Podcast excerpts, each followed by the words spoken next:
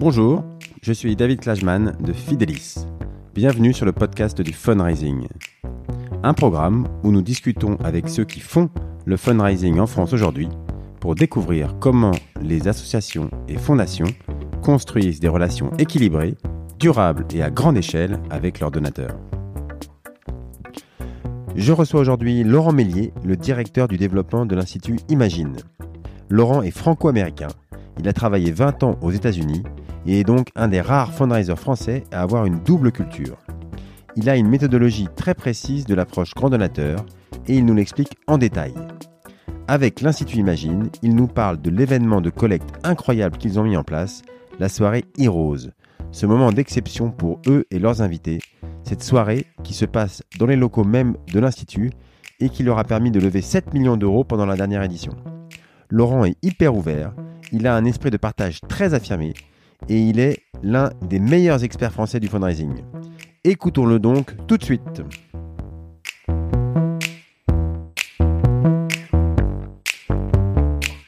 Je reçois aujourd'hui Laurent Mélier, euh, le directeur du développement de l'Institut Imagine. Euh, alors l'Institut Imagine, c'est le premier pôle européen de recherche de soins et d'enseignement sur les maladies génétiques. L'Institut rassemble 1000 des meilleurs médecins, chercheurs et personnels de santé autour d'une ambition commune qui est de changer la vie des familles touchées par les maladies génétiques. Alors Laurent, on va parler de l'Institut bien sûr, mais on va parler euh, de toi, de ton parcours, des États-Unis, euh, de ce que tu as appris là-bas euh, et comment tu l'as adapté ici en France. Donc avant tout, Laurent, est-ce que tu pourrais te présenter. Oui, bonjour David. Euh, effectivement, je suis directeur de la, du développement de l'Institut Imagine, comme tu l'as dit. J'étais auparavant en charge de la de la campagne grand donateur de la fondation de l'école polytechnique depuis 2010 euh, jusqu'en 2017. Et je, viens en fait euh, des, États-Unis. J'ai passé les deux tiers de mon de ma carrière euh, aux États-Unis. Je suis franco-américain et c'est la raison pour laquelle j'ai pu rester aussi longtemps aux États-Unis. après avoir passé huit ans au Texas, à Houston, au service euh, culturel et ensuite au service communication et presse du consulat général de France. Tu es arrivé à quel âge tu, tu, tu, tu pour tes études il, y a, il, y a, longtemps. Non, non, c'était après, après mes études. Ah, après mes études, euh, j'ai fait ce qu'on ce qu'on appelait à l'époque une coopération. C'était dans le cadre de mon service national. Euh, et puis je voilà, je c'était euh, il était prévu que je reste un an et demi aux États-Unis. Euh, J'étais pas spécialement attiré par ce pays. Euh, j'y suis allé parce qu'on m'a proposé un poste au Texas. Et euh, le, le, jour où j'ai débarqué à Houston, je me suis dit que j'allais y rester beaucoup plus longtemps. Ah je pensais pas que j'y resterais 20 ans, mais au final, ouais, les 20, les 20 années que j'ai passées là-bas ont passé très vite.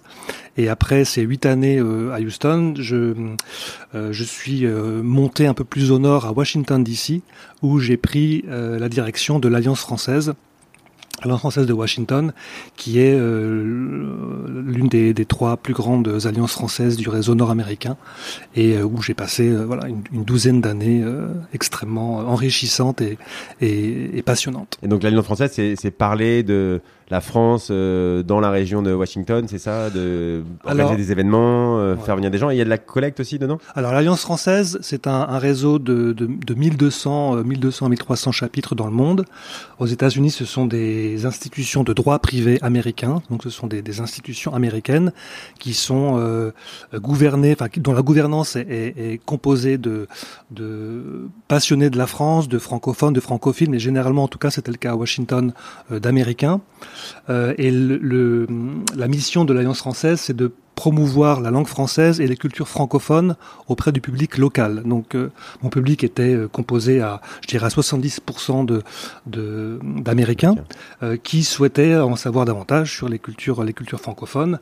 Et, et cela s'organisait autour de, de, trois missions principales qui étaient les cours de langue, la programmation culturelle avec effectivement euh, euh un, mix de, de, de, spectacles, de concerts, de, de conférences, de, de rassemblements euh, entre francophiles, francophones et, et, et, le public local qui ne connaissait pas forcément euh, la France ou les pays francophones, et puis une médiathèque qui, voilà, qui, qui accueillait plusieurs milliers de, de personnes tous les, tous, les, tous les ans, et ce qui permettait au public local de, mieux connaître nos, cultures francophones.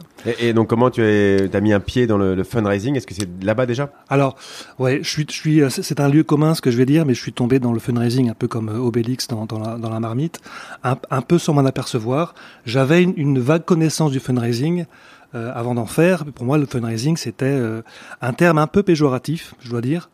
Euh, pour moi, c'était un peu une démarche similaire à, à, celle d'un commercial ou d'un VRP qui se déplaçait avec sa mallette pour aller vendre des, des, des savonnettes, sans, sans, vouloir être, être péjoratif sur, sur ce métier.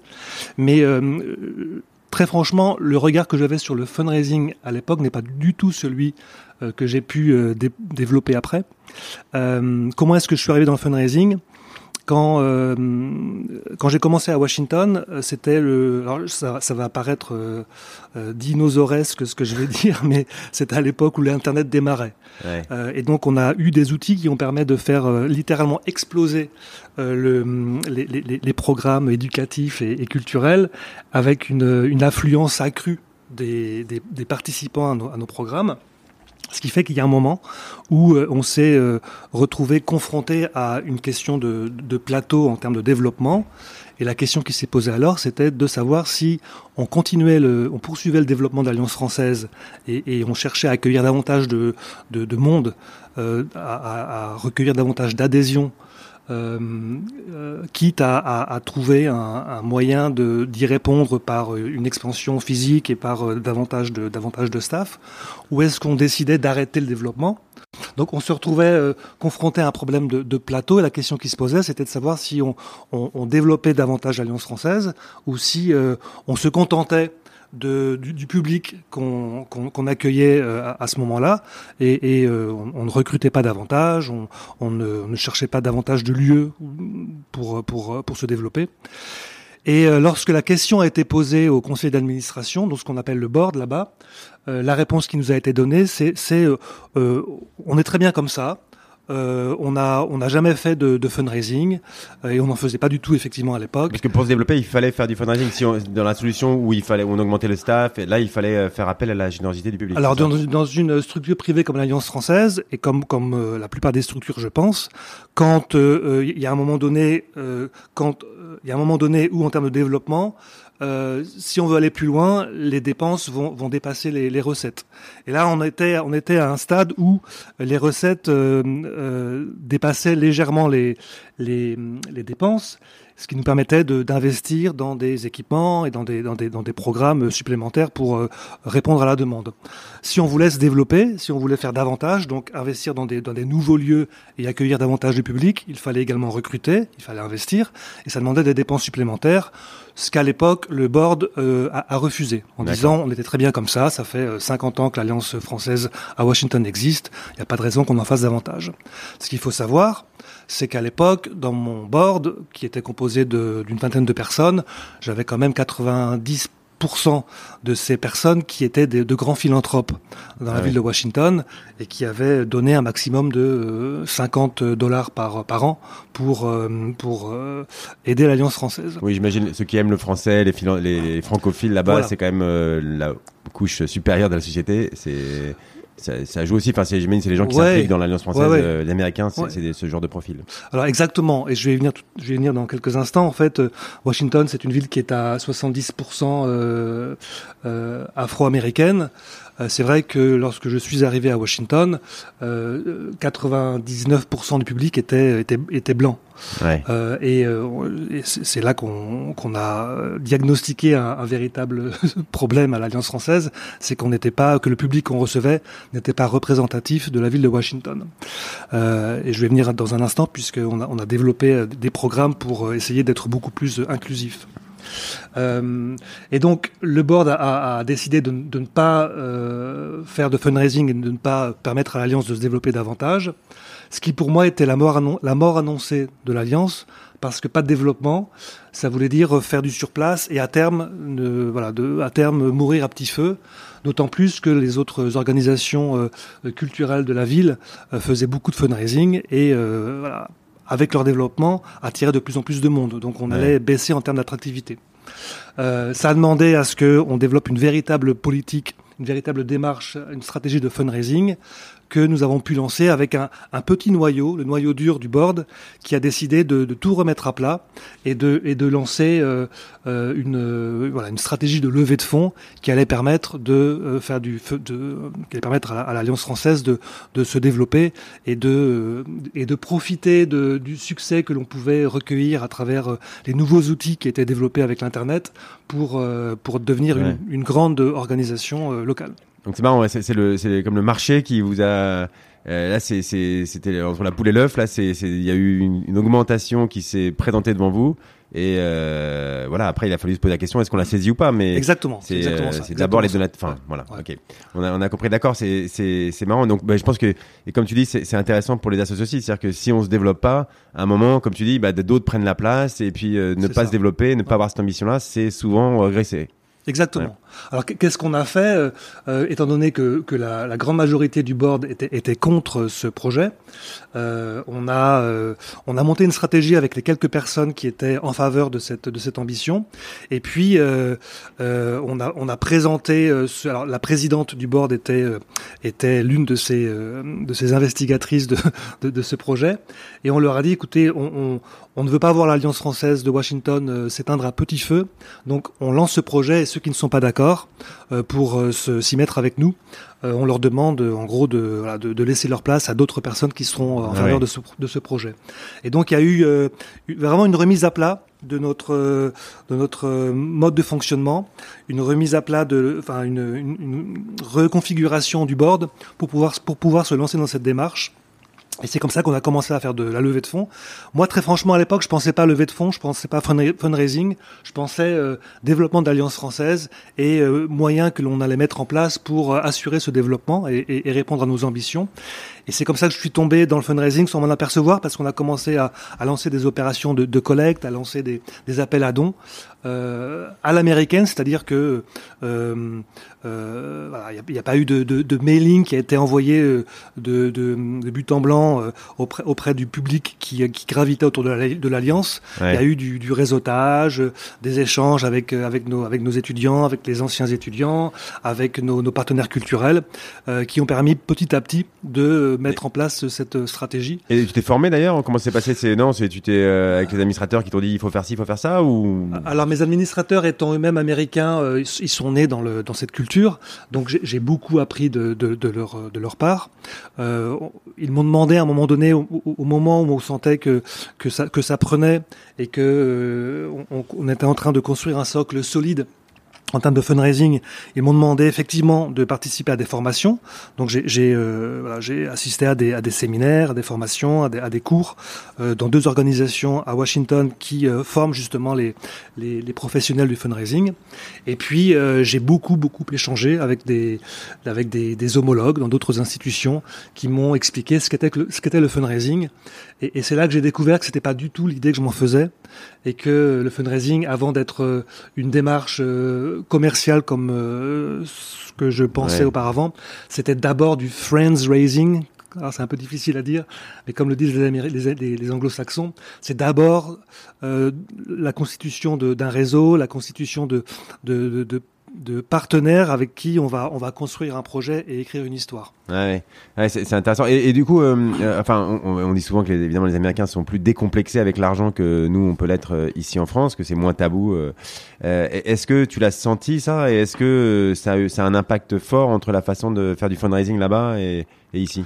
Oui, alors les cultures sont complètement différentes hein, pour des pour des raisons historiques et puis pour euh, euh, il y, a, un rapport à, l'État qui est très très différent d'une autre. Euh, je dois dire que j'ai toujours j'ai toujours créé un effet de surprise chez mes amis et chez mes partenaires américains quand je leur disais que l'Alliance française ne faisait pas de fundraising. Et la question qui se posait, c'était mais pourquoi est-ce que vous ne faites pas de, de levée de fonds, étant donné qu'on est dans, on est dans un pays où toutes les organisations à but non lucratif en font Ouais. C'est une réaction que je n'ai pas connue en, en France. France en France, où euh, euh, quand je suis euh, revenu en 2010, j'ai eu beaucoup de réactions euh, inverses, de gens qui disaient mais euh, on va quand même pas. Euh, euh j'ai commencé à. On va pas demander au grand public, c'est l'État qui doit s'en occuper. C'est l'État qui doit s'en occuper. C'est forcément parce que l'État se désengage qu'on cherche des fonds dans le dans le secteur privé. Et alors je t'attends, mais ça c'est un grand. Enfin c'est justement ça c'est souvent c'est pas bon pour un donateur si on dit ah c'est parce que l'État qui s'en va qu'il faut le remplacer c'est moins enthousiasmant que de dire euh, ah bon on va faire un super projet ensemble euh, euh, voilà comment on va tous grâce à tous ensemble on va y participer voilà. C'est pas la même chose quoi. La, la culture du fundraising aux États-Unis je pense que c'est une culture qui s'instaure en France. C'est de dire on a on a un formidable projet qui va être extrêmement impactant pour le pour la pour la structure et pour la cause que que nous défendons euh, c'est un projet qui va, euh, voilà, qui, va vraiment produire cet impact et qui va, qui va, qui va marcher du feu de Dieu. Euh, ce qu'on vous propose, vous donateurs, c'est d'y laisser votre empreinte, de poser votre pierre et, et, de, et de laisser votre, votre marque sur, euh, sur cette ambition euh, culturelle, sociétale, liée à, à, à, des questions d'enseignement de, et de formation.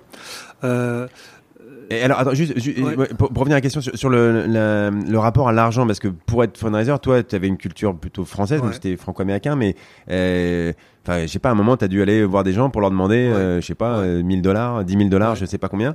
Euh, Est-ce que il a, il a fallu que tu te tu te décomplexes par rapport à ça? Comment ça s'est passé? Est-ce que est-ce que c'était un chemin pour y arriver? Alors, là, le, Je me suis complètement décomplexé euh, par rapport à cette question, aujourd'hui, je, ne me sens pas euh, gêné de demander euh, un soutien financier à, un mécène, parce que justement, il y a cette culture et, et cet état d'esprit qui veut que, en fait, je ne demande pas de l'argent, je, demande, je, propose à un donateur de, contribuer à une cause et de lui permettre de participer à un succès.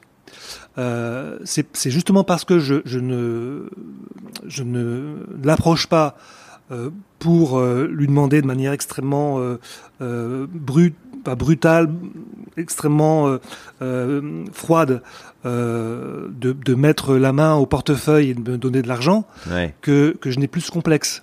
Et, et c'est ce que c'est ce que je vis aujourd'hui, c'est ce que j'ai vécu à l'école polytechnique et c'est ce que je vis à Imagine, c'est que euh, euh, voilà, on, on présente un, un, une, une, cause qui est extrêmement euh, à laquelle les gens sont extrêmement sensibles et un projet qui est extraordinaire, qui est formidable, et, et euh, on, on, approche les donateurs en leur disant, euh, voyez cette cause, on vous propose d'y contribuer et, les succès que l'on veut atteindre demain, c'est avec vous qu'on va les partager. Euh, parce que vous allez nous, vous allez y participer, vous allez nous soutenir et, euh, vous allez laisser votre empreinte. Et c'est la raison pour laquelle, euh, effectivement, je n'ai absolument aucun complexe à, aborder la question parce que c'est c'est une c'est presque une chance que l'on donne aux donateurs de de, de, donner un sens à, son à son propre succès, à donner un sens à son existence en, en, contribuant une cause à laquelle il est sensible. Ah ouais, alors ça, c'est très bien dit et effectivement, je pense qu'on doit tous l'avoir en tête.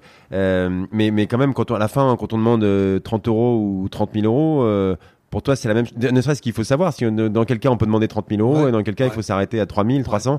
Ça, ça, bon, tu, tu nous expliqueras peut-être un peu plus tout à l'heure. C'est, il y a un, un, examen au début, quoi. On travaille, on va voir, euh, on va savoir à qui on va parler. Mais, mais quand tu demandes 30 000, toi, c'est la même chose que quand tu demandes 3 000, quoi. Ou 30, ou 30 c'est T'as pas une, une, un frein dans ta tête qui te dit ah, quand même euh, c'est beaucoup d'argent.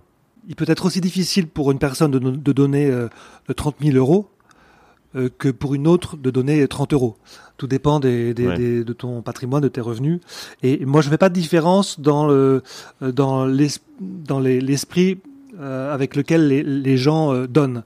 Je considère que euh, avant d'approcher un, un, un, ce qu'on appelle un prospect, un futur donateur, il faut savoir qui il est, il faut avoir une idée de sa surface financière, il faut avoir une idée de la façon dont on peut le sensibiliser à la cause qu'on défend, et, forcément, euh, on va avoir, affaire à des gens qui ont très peu de patrimoine et qui ont très peu de revenus, à qui on va pas demander 30 000 euros, mais la personne euh, qui est à même de contribuer euh, à un niveau beaucoup plus important et, et, et, ça, et ça, c'est tout un travail de prospect, ce qu'on appelle le prospect research, euh, qui nous permet d'identifier euh, le, le, le, profil d'un donateur. Euh, si pour lui euh, verser, contribuer à hauteur de 30 000 euros, c'est un, un, effort qui est similaire à celui qui va devoir produire euh, quelqu'un qui va donner 30 euros. En fait, le, discours va être légèrement différent, l'approche va être légèrement différente. Euh, on, va, euh, voilà, après, on va forcément passer plus de temps avec un donateur qui va contribuer à, à, un très haut niveau parce que parce que c'est un, un, travail de relationnel qui est beaucoup plus soutenu et, et qui est parfois beaucoup plus long.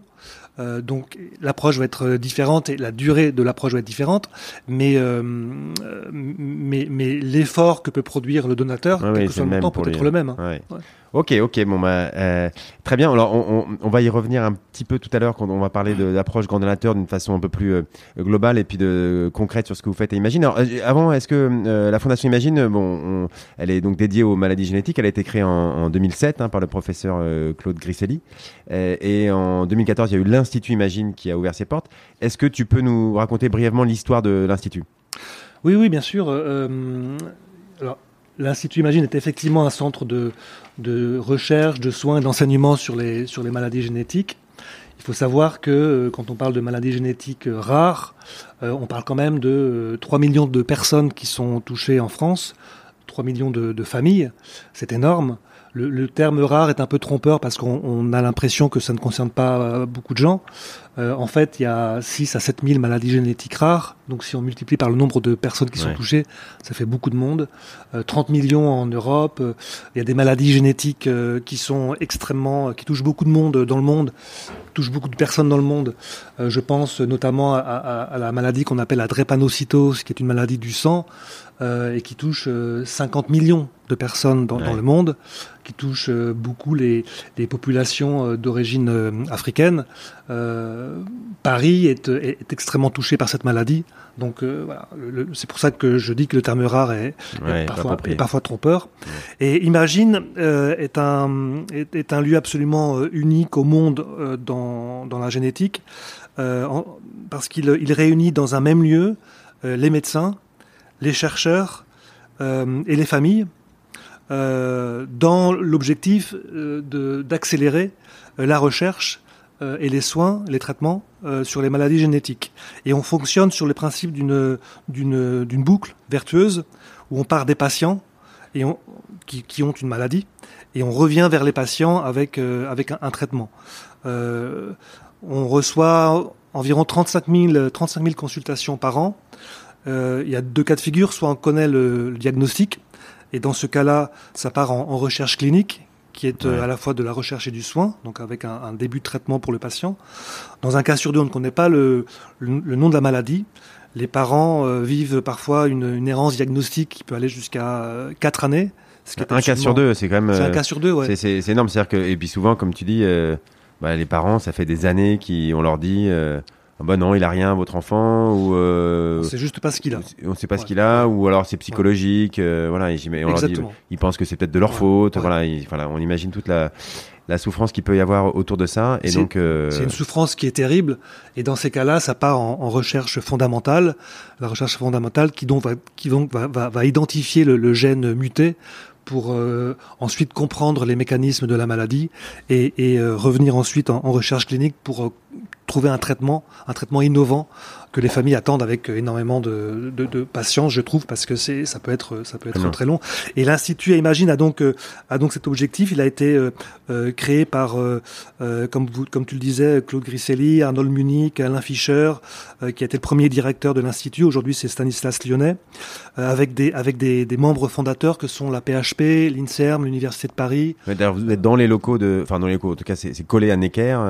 c'est sur le campus de Necker. On est comme une spin-off de l'hôpital Necker puisque tous les patients viennent de l'hôpital Necker et, et, les médecins qui consultent à Imagine sont des médecins de, de l'hôpital Necker. Mais c'est un, un, immeuble euh, à part, euh, avec une entrée à part, mais qui est collé à, à Necker. Exactement, un bâtiment qui a été euh, conçu par Jean Nouvel et Bernard Valero, effectivement inauguré, comme tu le disais, en 2014, et qui accueille aujourd'hui 24 laboratoires. Dans le bâtiment, il y en a quatre qui sont associés à Imagine, qui sont à Necker, par manque de place et parce que euh, voilà, ces laboratoires utilisent des équipements qui sont à l'hôpital Necker. Ouais, ouais, non, mais je, tu m'as fait visiter euh, avant d'arriver et c'est assez impressionnant. On arrive dans un hall et, et, on est pris en charge. Il y a des gens qui attendent. on, on voit jusque le, plafond, on voit tous les étages qui sont là. Au premier étage, au deuxième étage, il y a, voilà, dans tel cas, on, va au deuxième, quelqu'un va au troisième. Enfin, on voit que c'est vraiment un lieu d'accueil pour des gens qui, on imagine, ont erré beaucoup dans les années d'avant et quand ils arrivent là, on, on imagine à quel point ils ont l'impression d'être bien pris en charge et ça change leur vie. Quoi. Quand ils viennent, à, quand ils mettent les pieds à Imagine, ils sont pris en charge. Ils savent qu'il y a euh, un, un, espoir pour euh, pour traiter les, la maladie de, de, leur, de leurs enfants. Et, euh, et c'est énorme de voir le, de voir qu'il y a une lumière au bout du tunnel mmh. après des années et des années d'errance diagnostique. Alors, euh, on, on, va parler du, du financement. Donc, le, le, aujourd'hui, comment est constitué le financement de l'institut Imagine? Euh, Je sais que dans le monde de la santé, parfois, euh, on peut avoir des réticences à faire appel à, la génération du public, en parlais tout à l'heure. Euh, dans les structures proches des hôpitaux, euh, voilà, on, on, on sait qu'il y en a qui peuvent penser que c'est, c'est encore une fois, c'est à l'État. Bon, là, les, réflexes assez euh, naturels qu'on peut avoir en France. Est-ce que vous, euh, c'est quoi le mode de financement aujourd'hui et est-ce qu'il a toujours été clair euh, ce mode de financement Oui, oui, il est parfaitement clair. parfaitement clair. Ce sont donc je parlais des, des, membres fondateurs tout à l'heure auxquels il faut il faut que je rajoute la FM Téléthon qui a qui a contribué à, à la création de l'institut, la ville la ville de Paris et la Fondation des hôpitaux de France, Fondation des pièces jaunes. Euh, le budget aujourd'hui, c'est euh, environ 60-61 millions. Euh, je dirais 35 millions qui sont les, les salaires des chercheurs qui, qui, sont versés euh, généralement par, par l'INSERM. Euh, donc c'est un budget public. Et, et, et le reste, c'est divisé en, en, trois parties. Il y a les partenariats industriels, euh, il y a les subventions euh, publiques euh, qui nous sont qui nous sont versées par. je ne vais pas rentrer là-dedans parce qu'en fait c'est compliqué. Ouais. Il, y a, il y a donc 35 millions qui sont en gros les salaires de, de, des chercheurs qui sont versés par l'INSERM, et le reste euh, divisé en, en, en, trois parties, euh, qui sont des financements euh, privés. Il y a les partenariats industriels et un tiers de financements qui proviennent des partenaires privés dans le cadre d'actions mécénales, dont, dont le, donc la levée de fonds dont j'ai la charge. D'accord, donc un tiers du, du financement de l'institut. Et euh... non, un tiers de, de du, du, du ah, des, des, 25 millions qui restent. D'accord, un tiers des 25 millions. Bon, ça fait quand même beaucoup de sous à la fin. Euh, et donc, euh, alors, avant de, de, de rentrer dans, dans, le détail, mais sur justement globalement sur dans le monde hospitalier, toi, comment est-ce que c'est quoi ta vision de de l'évolution du fundraising dans, dans l'univers hospitalier? C'est une question un petit peu compliquée et vaste, mais, mais en, si je demande en, rapidement par rapport à, au système. Bon, évidemment, le système américain n'a rien à voir, mais euh, je sais que ça suscite beaucoup de questions euh, et d'évolutions, notamment avec le Covid. Euh, la PHP a, a a beaucoup évolué et, et, toutes les structures hospitalières ont, fait un bond en avant ouais. dans l'appel à la générosité du public. Euh, Est-ce que tu vois ce, ce mouvement se continuer, accélérer? Oui, oui. Enfin, je, je, j'ai pas une vision exhaustive de de ce qui se passe dans le monde, de, dans le secteur du fundraising, dans le monde hospitalier. Mais ce que je vois en fait euh, aujourd'hui euh, fonctionne parfaitement. La, la fondation de la PHP euh, a connu un, un, grand succès en termes de levée de fonds euh, l'année dernière. Elle est, euh, elle est, en, elle a vraiment le, je dirais le, le vent en poupe et, et, connaît des résultats qui sont croissants. je travaille en étroite collaboration avec le département mécénat et animation culturelle de, l'hôpital Necker. On travaille en très étroite collaboration et là aussi, euh, il y a des succès qui sont qui sont notables et je, trouve que l'évolution est, très euh, est très très très positive et, je pense effectivement que euh, le, je, pense qu'en qu France, en termes de fundraising, on est là où étaient les, les, Anglais il y, a, il y a 30 ans et là où étaient les Américains il y a 70 ans. Et, il y a des secteurs qui, qui euh, ont connu une évolution beaucoup plus rapide en termes de fundraising. Euh, je pense notamment euh, euh, au secteur de l'enseignement supérieur et de la recherche ces dernières années. Ouais. Euh, on n'en est pas encore là dans le secteur euh, hospitalier, mais, mais on y vient. Et, et en tout cas, les, les, les acteurs du, du, secteur hospitalier mettent les moyens en œuvre et les ressources en œuvre pour arriver à, à, à atteindre des résultats extrêmement importants en termes de, de fundraising. Et il y a une conscience au niveau des gouvernances à, à ce niveau euh, qui fait que dans quelques années, effectivement, les, les, euh, les résultats euh, dans, ce, dans ce domaine seront, euh, ne pourront être que croissants. ok, d'accord, bah c'est intéressant d'avoir ta vision là-dessus. Alors, pour revenir à l'Institut Imagine, vous avez un parrain qui est très connu. Alors, c'est une première question en passant parce que il y en aura d'autres derrière, mais vous avez voilà, un parrain qui est qui est Teddy donc évidemment hyper médiatique. Moi, je, je, compte plus le nombre de fois où une association m'a dit ah si seulement j'avais un parrain connu, ça serait incroyable, ça nous permettrait de, faire ci ou faire ça. Euh, alors j'aimerais qu'une fois pour toutes, on, démystifie ça euh, avec toi. Euh, alors tout d'abord, est-ce que tu peux nous raconter comment est-ce que Teddy euh, Riner est devenu parrain, comment ça se, ça se passe avec lui, et, euh, et surtout, est-ce que ça change vraiment le fundraising radicalement d'avoir un parrain qui est très connu? Alors. Teddy Riner, c'est une personne qui est euh, extrêmement euh, sensible à la cause des, enfants malades, mais et, je crois qu'il est vraiment sincère quand il euh, quand il nous dit qu'il est attaché à cette cause. comment est-ce qu'il est devenu parrain d'Imagine? C'est né du le fruit d'une rencontre entre un membre de sa famille et un, éminent chercheur de l'institut. Et, je n'étais pas à l'Institut Imagine à cette époque, mais Teddy n'avait pas la, renommée qu'il a aujourd'hui. Et euh, ils se sont dit que euh, pouvaient faire, euh, enfin que l'Institut Imagine et Teddy pouvaient faire route ensemble. Et, depuis, il y a eu un, vraiment un lien extrêmement étroit et, très sincère qui s'est créé entre les équipes de l'Institut et, Teddy. Rien de formel, rien de, de cadré, mais une, relation qui s'inscrit vraiment sur le long terme. Et, et euh, euh, lorsqu'on échange avec Teddy Riner, il est toujours soucieux de, de, de nous aider, de, de contribuer à, à, la, à, la, notoriété de, de l'Institut, toujours soucieux de, nous aider dans nos efforts de, communication et de fundraising sans qu'il y ait de, de, de, de contrat signé entre entre. Il n'y a, rien de signé. Mais, il faut lui demander dès qu'on met son son image sur un courrier, ah. sur un mail, il faut quand même qu'il valide, il mette un tampon. Bien sûr, bien sûr. Oui, oui, oui. On, ne fait rien sans lui demander son autorisation. Généralement, son, son autorisation, on l'a. Euh, et, et euh, lorsqu'on a des, des, des, projets qui pourraient euh, effectivement euh, utiliser son, son image ou, ou, le, le faire intervenir, on, en, on échange de manière très informelle avec lui. Euh, le, le, souci qu'on connaît aujourd'hui, c'est que euh, il est extrêmement occupé et on sait pourquoi. Les Jeux mmh. Olympiques, euh, les prochains Jeux Olympiques se tiennent en, en été. Et, et, et s'il ne répond pas à toutes nos demandes, c'est uniquement parce qu'il il manque de temps et, on peut le comprendre, mais il y, a, y, a, un véritable attachement de sa part à notre cause et, euh, et, et, des liens qui sont très très très chaleureux. Euh, donc c'était, je que c'était quand même une, à la fois une, c'était une chance, euh, c'est-à-dire qu'il n'était pas encore euh, aussi sollicité qu'il doit l'être aujourd'hui, euh, et qui en plus il faut que évidemment le parrain adhère à la cause comme ça a été le cas, qu'il ait un coup de cœur et que qu'il tienne dans la durée. Enfin voilà, il y a, y a, beaucoup de paramètres qui rentrent en jeu. Alors, et est-ce que ça change d'après toi sur le, le, le, fundraising? Quelle est la part de, d'avoir de cette image de Teddy Riner sur le, le fundraising de l'institut? Alors il n'est pas, n'a pas le même profil que qu'un parrain euh, comme euh, euh, Thierry Lhermitte par exemple pour la Fondation pour la recherche médicale, dans la mesure où, étant donné que qu'il n'y a, a, rien de cadré, il est assez rare que Teddy Riner s'exprime sur euh, l'institut et sur la cause qu'il défend euh, dans le cadre de d'émissions euh, ou de, dans le cadre de communication grand public. c'est plutôt nous qui utilisons entre guillemets son, son image pour pour gagner en notoriété. C'est vrai que lorsque on parle de Teddy Riner, on le sent dans le dans les, les réactions de, du public qu'il y a il y a un pic en termes de euh, de d'écoute. Euh, on voit que les visites sur le site internet augmentent. On voit qu'il y, a vraiment, il y a vraiment une, une curiosité et un, et un, intérêt pour euh, pour ce qu'ils disent sur Imagine qui ne se traduit pas forcément en, en termes de levée de fonds. Il n'y a pas vraiment de conversion en dons aujourd'hui, parce que je pense qu'il faudrait une démarche beaucoup plus euh, cadré, beaucoup plus euh, méthodologique, si on voulait que euh, ces pics de notoriété correspondent à des, pics de dons.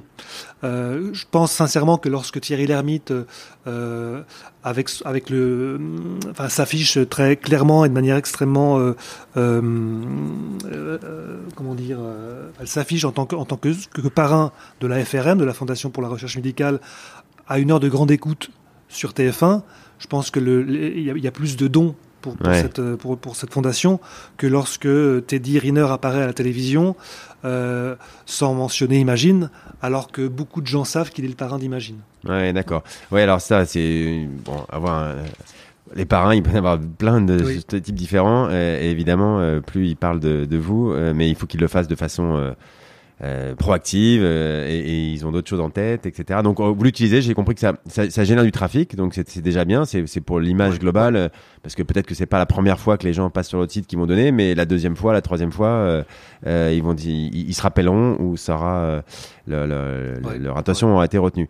D'accord, mais mais aujourd'hui c'est c'est pas ça qui, qui change la face du monde pour vous. C'est pas ça qui vous fait collecter beaucoup plus. Quoi. En termes de levée de fonds, non.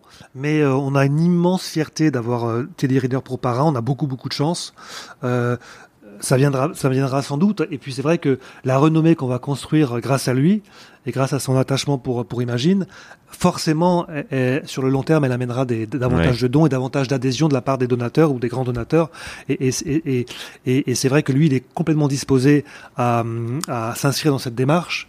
Donc, euh, je dirais que le l'impact sur les dons, il est plus sur le long terme avec, Teddy. Et, euh, encore une fois, on a énormément de chance de l'avoir comme parent. D'accord, d'accord. Comme je dis, c'est aussi le long terme. Il ne faut pas euh, attendre un, changement euh, du jour au lendemain euh, une fois qu'on a décroché un, un, un, parrain comme ça. Mais, mais il faut avoir, comme souvent, comme surtout, je dirais, une démarche assez long terme. Ça dépend, de la, ça dépend de la façon dont on veut travailler avec ce parrain. Si c'est un parrain qui, qui s'affiche de manière extrêmement ouverte et claire en tant que, que, que parrain d'une cause et, et, qui fait un appel à don qui est exprimé comme tel. Euh, sur une grande chaîne à, heure de grande écoute, si ça aura un, ça, ça aura un impact, rapide. ça aura un impact. Ouais, d'accord. C'est clair. Ok, alors on, on, va euh, continuer à parler des grands donateurs parce que on, a, on a commencé tout à l'heure, mais euh, donc euh, je pense qu'on commence à se rendre compte que, eh, ben, que c'est une, une, vraie approche structurée les grands donateurs, que que c'est un métier, qu'il y a des grands principes, il y a des règles à respecter. pour qu'on, si on veut que ce soit efficace, il faut que ça soit bien orchestré. Alors on, on, pourrait juste commencer sur plein d'angles différents, mais en, en premier, j'ai envie de te demander, c'est quoi pour toi un grand donateur? Euh, qu'est-ce que tu vises? Quel profil? Quel niveau de don? Quel niveau de réseau? Euh, je, ou je ne sais pas quoi d'autre, tu, penses quand tu penses à un grand donateur que tu aimerais, euh, à qui tu aimerais faire connaître l'institut? Alors, grand donateur, c'est un terme qui est relatif parce qu'en fonction du, du, budget de l'institution, en fonction de, des, projets que l'on veut financer à travers la levée de fonds, des cibles auxquelles on veut s'adresser euh, un grand donateur peut être une personne qui va donner euh, 5000 euros par an ou euh, 150 000 euros par an. Donc c'est un terme qui est vraiment euh, euh, que, l'on peut mesurer en fonction hmm. des chiffres qui sont mis sur la table dans le cadre de cette levée de fonds. Donc lorsque j'étais à l'école polytechnique, on a on a on a on considérait qu'un grand donateur était une personne qui s'engageait sur un montant d'au moins 25 000 euros qui pouvait être versé sur 5 ans. D'accord. Il y avait une euh, définition stricte, stricte. Pour une autre institution qui a, qui a un budget moindre euh, et qui a une ambition euh, moindre en termes de levée de fonds, on peut considérer que ça peut être qu'un grand donateur peut être peut avoir ce statut à partir de 500 euros par, par, par an ou 1000 euros par an. En tout cas, c'est un niveau de, c'est un montant de don, ce qui paraît évidemment le plus rationnel. c'est pas forcément quelqu'un qui passe à la télé, qui, qui, a un grand réseau. Non, non, non, absolument pas. D'accord, c'est vraiment c'est chiffré. Euh, D'accord. Alors, c'est quoi euh, euh, quelqu'un qui, qui n'aurait pas, enfin une association qui n'aurait pas du tout de stratégie grand donateur aujourd'hui Par quoi elle commence? Euh, Il y a toujours, euh, c'est entre la poule et l'œuf, entre constituer l'équipe et, la recherche des, premiers grands donateurs. Alors, on a vu par exemple dans ton exemple tout à l'heure de sur Washington que bah, c'était, il y a eu un, besoin qui a fait que euh, extérieur qui a fait qu'on s'est intéressé, qu'on a commencé à réfléchir à une équipe. Mais euh, toi, euh, voilà, comment comment on fait concrètement? Est-ce qu'on commence par regarder sa base de donateurs existants et on se demande si on n'a pas déjà des grands donateurs? Et en même temps on commence à chercher un, président de collecte ou voilà comment tu tu vois ça? Il y a des questions à se poser, et des questions à ne pas se poser. La première question, à mon avis, qu'il ne faut pas se poser, c'est on manque d'argent, on va, en, gros, on va péricliter, donc il faut absolument qu'on se lance dans une campagne grand donateur. C'est pas par euh, euh, cette problématique qu'on doit commencer. Il doit y avoir une volonté politique déjà de la, de la gouvernance euh, qui est euh, qui est soutenue par, par, par l'ensemble de l'institution. Donc, une campagne grand donateur, c'est un, c'est un projet qui est porté par, par une gouvernance et par une institution et par des équipes. Et lorsqu'on se lance dans une campagne grand donateur, la, question qu'on doit se poser, c'est euh, pourquoi? Pourquoi une campagne grand donateur? Et qu'est-ce qu'on va, euh, quelle est l'ambition qu'on va servir à travers cette campagne? Et quelle est la, stratégie qui va être financée par cette campagne? Euh, et cette stratégie, elle doit être exemplifiée par des, projets concrets qui vont permettre aux donateurs auxquels on va s'adresser de comprendre l'impact qu'ils vont avoir dans la réalisation et la mise en œuvre de cette stratégie. S'il n'y a pas ça au départ, on, navigue à vue euh, et, pour moi, c'est la, première raison pour laquelle euh, certaines institutions se, plantent en termes de, levée de fonds dans le cadre d'une campagne grand donateur, parce qu'on veut lever des fonds, mais on ne sait pas vraiment pourquoi, et, euh, on ne sait pas par quel bout commencer, donc on fait un peu n'importe quoi, et, ça va dans tous les sens. Alors, oui, ça c'est un premier truc, c'est on peut pas dire, ah, il n'y a pas le, directeur du fundraising qui va dire, bon, bah tiens, on va tester ça, je vais le tester, et puis après, je vais montrer que ça me fonctionne, et j'irai voir mon board pour dire, regardez, il faut amplifier. Non, il faut que dès le départ, toute la chaîne euh, soit euh, consciente et réfléchit au projet et soit impliquée. Il faut, il faut ce qu'on appelle l'argumentaire, donc qui explique les raisons pour lesquelles on lance une campagne. Il faut des projets, il faut cette, cette volonté politique. Et puis, euh, il faut aussi s'assurer qu'on a, qu'on a un vivier de donateurs potentiels euh, soit dans le grand public, soit à travers un réseau d'anciens euh, d'un établissement d'enseignement supérieur, par exemple. Mais euh, il faut avoir identifié, à mon avis, ce, assez rapidement ce, vivier pour savoir où est-ce qu'on va aller solliciter les, les, les, donateurs, dans quelle, dans quelle communauté on va solliciter les donateurs. Ok, alors euh, après, dans, la mise en place de l'équipe, je sais que euh, vous avez un président de collecte. Alors, c'est qui le président de collecte? C'est quoi son rôle? Euh, Comment on le trouve? Est-ce que c'est le directeur du fundraising ou est-ce que ça doit être une personne extérieure? Voilà. comment tu définis ça? Alors, le, pour moi, le, président de campagne, c'est une personne qui a déjà qui va adhérer au projet, qui va être très sensible au projet, qui va avoir envie de passer un peu de temps et beaucoup d'énergie sur sur cet effort de collecte euh, qui va avoir un, capital sympathie euh, et une renommée qui vont nous permettre d'ouvrir beaucoup de portes. Donc c'est pas un salarié de. Non, le président de campagne, non. Et, avant cela, en fait, le, et, c'est, je dirais, le plus important, le président de campagne s'engage sur un montant euh, important. Une campagne grand donateur, elle suit le. il s'engage avec son argent, tu veux avec dire son argent, Avec son argent. une campagne grand donateur, elle, elle suit en fait le, principe d'une campagne, d'une pyramide des dons où euh, vous avez le, le, sommet de la pyramide qui est constitué de, d'un, donateur au sommet de la pyramide qui va donner euh, un, un, des montants les plus importants dans le cadre de cette campagne. Et qui est le président de collecte Alors, normalement, le, le, donateur qui est au sommet de la pyramide et qui donne le montant le plus important, euh, ça devrait être le président de campagne. si ça ne l'est pas, il est important que le président de campagne soit dans les strates de la pyramide qui, soit, qui ne soient pas trop éloignées et que le président euh, puisse s'engager à, mettre en place les, les euh, activer les, les, réseaux nécessaires pour, euh, pour combler ces strates supérieures de la pyramide. Euh, mais le président doit montrer l'exemple. Donc, euh, si on doit approcher ensuite des grands donateurs qui vont s'engager sur des montants importants, il faut que le président avec lequel on va solliciter ces donateurs puisse dire, bah, écoute, moi je me suis engagé sur tel montant. Nous, on a en grosso modo les mêmes revenus ou la même surface financière. Donc, euh, voilà, est-ce que je peux te demander de faire le même, le même effort? Et alors, c'est indispensable d'avoir un, un, président de campagne ou, ou on peut démarrer sans? Alors, dans le cadre de, du lancement d'une campagne grand donateur, c'est pour moi c'est essentiel d'avoir un président qui va incarner la campagne, qui va euh, constituer autour de lui une équipe d'ambassadeurs qui vont euh, s'inscrire dans la même démarche avec avec leur propre réseau et qui va savoir animer une équipe pour, euh, pour il faut, dans, dans, une campagne grand donateur, il faut se dire que enfin, ça, ça suit le principe d'une de la loi de Pareto où vous avez 80-90% des donateurs euh, pardon, 80, 80 à 90% de, de la collecte qui va être réalisée avec 5 euh, à 15% des, des donateurs. Et donc tout l'effort euh, est fait au niveau des plus grands donateurs, et c'est avec le, le, président et son équipe rapprochée qu'on va pouvoir solliciter euh, les, les, grands et les très grands donateurs qui vont permettre d'atteindre de, cet objectif. Alors vous, par exemple, à l'Institut, c'est qui votre président et comment vous l'avez approché, trouvé, euh, convaincu? Alors, on a, euh, on l'a fait avec, beaucoup de méthodologie. Euh, on s'est donné le. Euh, tu te demandais tout à l'heure quelles étaient les, les, les, conditions nécessaires pour, pour lancer une campagne. Il y en a beaucoup de conditions, mais il faut savoir que se donner le temps de mettre en place les bons outils et les bonnes équipes, se donner les ressources pour y parvenir, c'est très important. Donc on s'est dit à l'Institut Imagine que une fois qu'on s'était mis d'accord euh, et qu'on avait défini euh, les raisons pour lesquelles on, devait lancer une campagne et quels étaient les projets qui allaient être financés par cette campagne, euh, donc à partir de là, on s'est dit qu'il fallait constituer l'équipe du comité de campagne qui allait nous permettre d'approcher des bons réseaux, qui devait avoir à sa tête un, un bon entre guillemets président de campagne. Euh, ça, demande, ça a demandé un travail d'approche qui a été euh, soutenu, qui a, qui a pris du temps. On avait plusieurs, euh, entre guillemets, candidats possibles.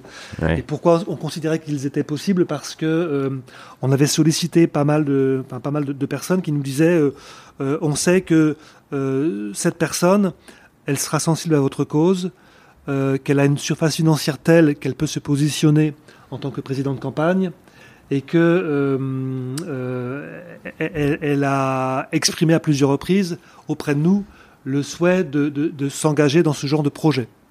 Euh, donc on a sollicité la, enfin, les personnes qui aujourd'hui, parce qu'il s'agit d'un couple, un couple qui est président de campagne, dont je ne peux pas donner le nom aujourd'hui parce qu'on est en phase silencieuse, et que le, le, nom de, ces personnes et, de, et les noms de des personnes qui constituent l'équipe seront annoncées, je l'espère, avant la fin de l'année, dans le cadre du lancement public de cette campagne Grand Donateur. Alors, c'est après combien de temps, en, gros, le process de, désigner, de trouver, de chercher, ce, juste qu'on ait un ordre d'idée euh? Euh, Chez nous, ça a pris, euh, je dirais, un an et demi d'approche, de, de, de, rencontres avec des personnes qu'on a consultées pour avoir leur avis, pour avoir euh, pour pour ouvrir quelques portes et pour pouvoir approcher de la manière la plus euh, méthodologique et la plus rigoureuse possible ces, ces, personnes à qui on a présenté l'institut, les équipes de l'institut, la cause que nous défendons pour essayer de le convaincre de, de, de porter ce projet. et puis voilà, on n'a pas on n'a pas été seul à, à, à les approcher. Euh, il a fallu euh, tenir un discours extrêmement euh, bien, extrêmement précis et, et qui soit incitatif et qui donne vraiment l'envie à, cette, à ces personnes de s'engager. S'engager parce que c'est pas, c'est pour plusieurs années ou voilà. C'est pour plusieurs années. C'est pour ça qu'il est important de, de, de, trouver la bonne personne parce que là on parle d'une campagne de, une campagne publique de 5 ans. Lorsque vous sollicitez une personne qui ne répond pas à toutes, à tous les, les, critères qui sont nécessaires pour conduire une campagne, euh, c'est extrêmement difficile après de lever, de lever des fonds. Il vaut mieux euh, attendre de trouver la bonne personne euh, et pas que vaut mieux perdre, enfin attendre quelques mois et avoir la bonne personne. Je dirais même qu'il faut savoir attendre quelques mois ou quelques années. Je, il y a des universités comme Harvard par exemple qui peut attendre quelques années, voire dix ans avant de lancer la phase publique d'une campagne. Euh, ça, ça, fait parfois peur aux, aux, aux, équipes dirigeantes, mais il faut savoir que ce n'est pas parce qu'on est en phase silencieuse ou en recherche de président qu'on ne collecte pas. Le président et l'équipe euh, accélèrent la collecte, et lorsqu'on est en phase publique, ça l'accélère encore plus, mais ce n'est pas parce qu'on est en phase silencieuse qu'on ne collecte pas. Ah Typiquement aujourd'hui à l'Institut Imagine, on est en phase silencieuse, mais on collecte.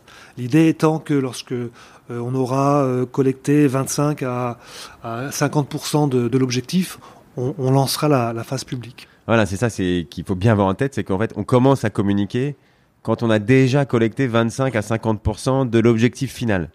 Euh, c'est ce que je te disais tout, à l'heure. En fait, on, ce qu'on propose aux donateurs, c'est de s'inscrire dans, dans le succès d'un projet, dans le succès d'une ambition. Et, l'idée, c'est que lorsqu'on lancera la phase publique, on, pourra dire aux gens, à nos futurs donateurs, euh, on a un projet qui, euh, qui est exceptionnel, c'est déjà une réussite. Euh, alors pour être un peu caricatural, dépêchez-vous. Euh, si vous voulez laisser votre empreinte et, partager avec nous les, succès que l'on va connaître, c'est le moment ou jamais. Donc venez et euh, inscrivez-vous dans cette démarche vous aussi. Alors on en a parlé tout à l'heure, mais, mais je, le redis parce que c'est c'est souvent une question qu'on se pose entre le discours ah donnez-moi des sous, j'ai absolument besoin de vous, sinon ça se fera pas.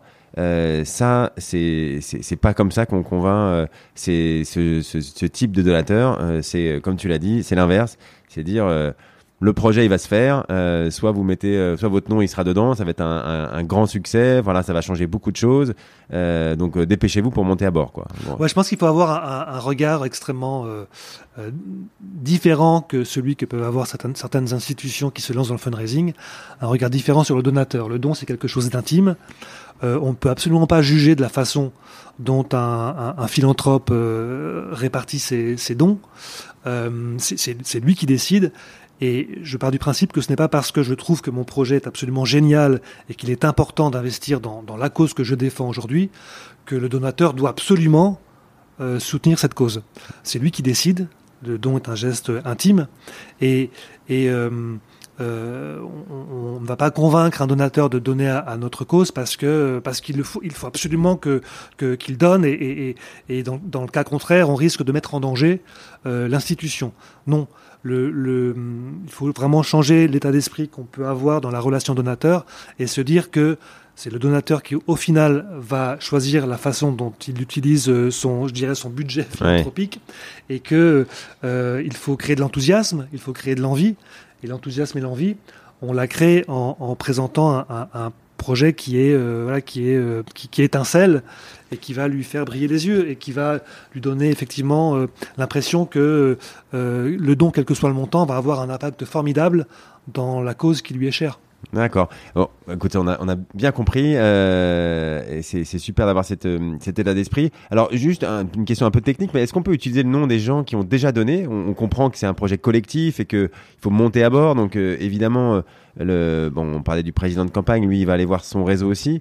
Mais est-ce qu'on peut utiliser des, noms de, gens qui ont déjà donné? Est-ce qu'il faut leur demander leur accord avant? Parce que j'imagine c'est un puissant euh, aimant, ça, euh, pour faire monter les gens à bord d'un projet. Bien sûr, oui, bien sûr. Il y, a, un effet d'émulation qu'il euh, faut savoir créer. Lorsque un donateur, un grand donateur s'engage pour, pour l'Institut Imagine, on lui pose la question de savoir s'il souhaite que son nom soit publié. Euh, soit inscrit sur le, mur des grands donateurs, s'il accepte qu'il soit publié sur le site internet ou sur nos publications. Et c'est quoi le mur des grands donateurs? C'est un mur euh, internet sur, le, sur la page Non, non, c'est le mur des grands donateurs, c'est un, c'est un mur euh, physique, physique ah ouais, qui est dans l'institut. Où sont inscrits les noms des grands donateurs qui ont accepté de, de, voir figurer leur nom. On a des donateurs qui, qui souhaitent garder l'anonymat, et ça on le respecte complètement, qui ne veulent pas que leur nom soit publié. Euh, et puis ceux qui nous posent la question de savoir si euh, c'est important ou pas.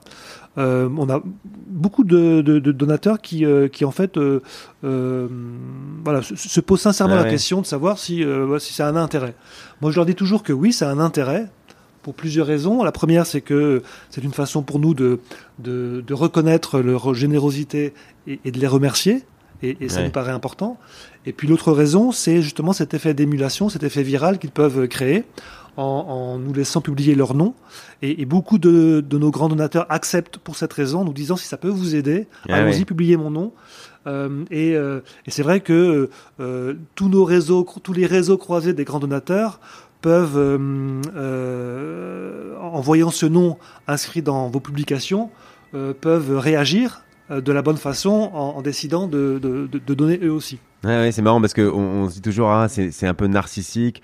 On va lui proposer ça parce que ça va lui faire plaisir d'être. Euh, mais en fait, non, c'est c'est pas comme ça qu'il faut lui présenter. C'est en lui disant, ça va aider notre cause un peu plus de pouvoir euh, mettre votre nom en avant. Quoi. Alors ça, ça arrive souvent que les, les, gens en fait euh, ne se posent même pas la question parce que le, pour eux il est évident qu'on va pouvoir euh, afficher leur nom sur euh, sur nos publications, sur notre mur des grands donateurs. Et, et, et c'est très bien. Et je le respecte entièrement et je trouve que c'est tout à fait normal. moi si j'avais la, la, capacité d'être grand donateur, je ouais, je voudrais que mon nom soit affiché parce que j'aurais l'impression d'être en quelque sorte d'être d'être présent dans l'institution que, que je défends et, de et de euh, d'être présent auprès des équipes qui se battent pour pour la cause et, et, j'aurais une certaine fierté à montrer que je, soutiens une cause qui m'est extrêmement importante. Ouais, ouais comme tu dis, c'est faire partie de l'équipe. Euh, c'est pour ça que. Oui, exactement. Il n'y a, pas, il a pas de, de, de bonne réponse à cette question. Euh, il faut simplement respecter la volonté du donateur et il y a les, ces trois cas de figure ceux qui ne veulent pas, ceux qui le souhaitent, puis ceux qui se posent la question. Ouais. Ok, ok. Non, non, c'est toujours cette idée de, de, l'embarquer dans quelque chose de collectif et que lui, euh, bah, soit on donne son temps, soit euh, bah, on gagne son argent ailleurs et on donne de l'argent pour euh, pour participer au projet, mais, mais ça reste un truc collectif. Et si on arrive à lui mettre ça en tête, ce qui est la vérité, mhm. évidemment, c'est gagné et, et c'est gagnant-gagnant gagnant, pour tout le monde. Euh, alors, on, parle donc là des grands donateurs, mais euh, il faut bien voir que les autres approches peuvent venir aussi nourrir l'approche du, grand donateur. Le, marketing direct, les courriers, le téléphone, ça peut être un, grand moyen, un bon moyen de, repérer des, grands donateurs qui, aiment votre cause. Euh, Est-ce que tu peux nous juste nous, bah, le, cas de Michael Bloomberg, qui est américain et, assez connu, tu peux nous juste nous rappeler l'histoire? Oui, bien sûr, oui. Pour nous, le marketing direct, c'est une façon de constituer un. le terme est un peu péjoratif, je trouve, mais bon, c'est une manière pour nous de constituer une communauté de personnes qui connaissent notre cause et qui sont sensibles. Euh, il y a des, des personnes qui donnent 10 euros par, euh, par, par an, d'autres qui donnent 1500 euh, euros par, par an. à partir d'un certain montant, on considère que les personnes, qu'avec certaines personnes, on doit avoir une relation plus suivie que dans le cadre d'une opération de marketing de masse. Donc, on repère les personnes qui sont en capacité de donner plus et de donner davantage année après année pour en faire des, euh, les grands donateurs de demain. Euh, et, c'est pour ça qu'on a dans l'équipe euh, de levée de fonds à Imagine une personne qui est spécifiquement en charge de la fidélisation, de la reconnaissance et de la fidélisation de nos donateurs pour repérer les, personnes qui vont pouvoir adhérer à notre cause sur un montant plus important. Alors comment il les repère? Bon, c'est toujours le fameux méthode FRM, c'est la fréquence, le le montant euh, de, ces dons, on regarde si ça augmente en fonction de l'année. Ouais, il y, a plusieurs critères pour définir euh, un, prospect euh, qui peut monter en, grade, je dirais, dans, en, termes de générosité dans l'institution. il faut qu'il y ait un attachement réel à la cause. Il faut qu'il y ait une, capacité financière suffisante pour un jour devenir grand donateur. Et puis il faut il faut qu'il y ait cette culture du don chez lui.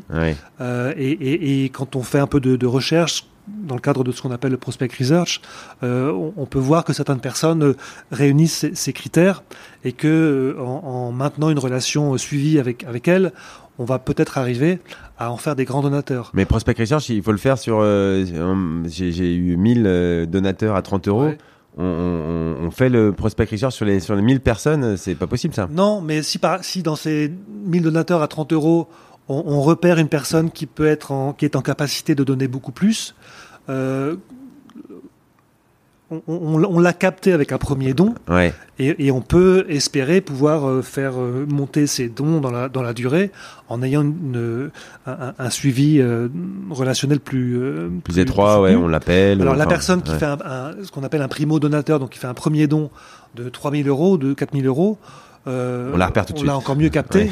Et il faut, il faut, il faut, enfin, euh, il faut savoir que euh, alors c'est pas une technique qui est froide et qui est purement commerciale. Hein, c'est, on considère qu'elle a un intérêt pour la cause, qu'elle est attachée à la cause pour des raisons euh, personnelles ou tout simplement parce que euh, elle, elle, aime le, le, projet et on, on, on, décide de, de lui proposer de s'inscrire de manière plus, plus soutenue dans, dans, dans ce projet.